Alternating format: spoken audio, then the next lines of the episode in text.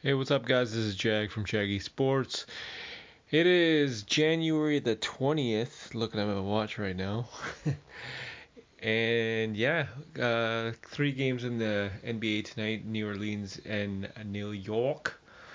Uh, Indiana taking on the Golden State Warriors.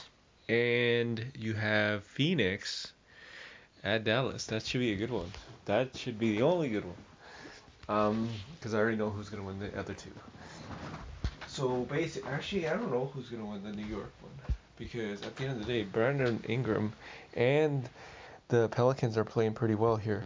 So it's just kind of like we'll see what happens. But the main deal is this: are the 76ers wasting wasting the time of Joel Embiid? Think about that for a second. Ben Simmons said he wanted to get a trade on in July of 2021.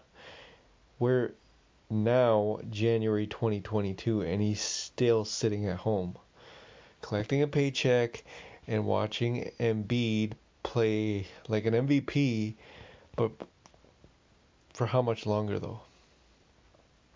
You know what I mean? Like how much longer can Embiid withstand this kind of MVP performance? I have no idea. Because at the end of the day, it's just kind of like the one thing against M- Embiid is his durability.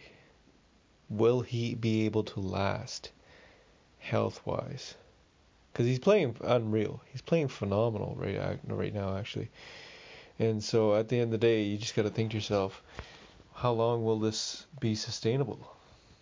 Right? That's why to actually get the support that he needs in replacement of Ben Simmons, you think that would have been done by now. But like I get it, Daryl Morey wants to take his time and whatnot, kind of thing, get the best player, but uh, I don't think that's gonna happen anytime soon. So we'll see what happens. Lakers, what the hell do the Lakers do? That's my question to you. I have no idea. Do they trade Russell Westbrook? Okay, but for who? Nobody wants a $44 million contract with a guy who's, you know, um, people are questioning his superstar ability.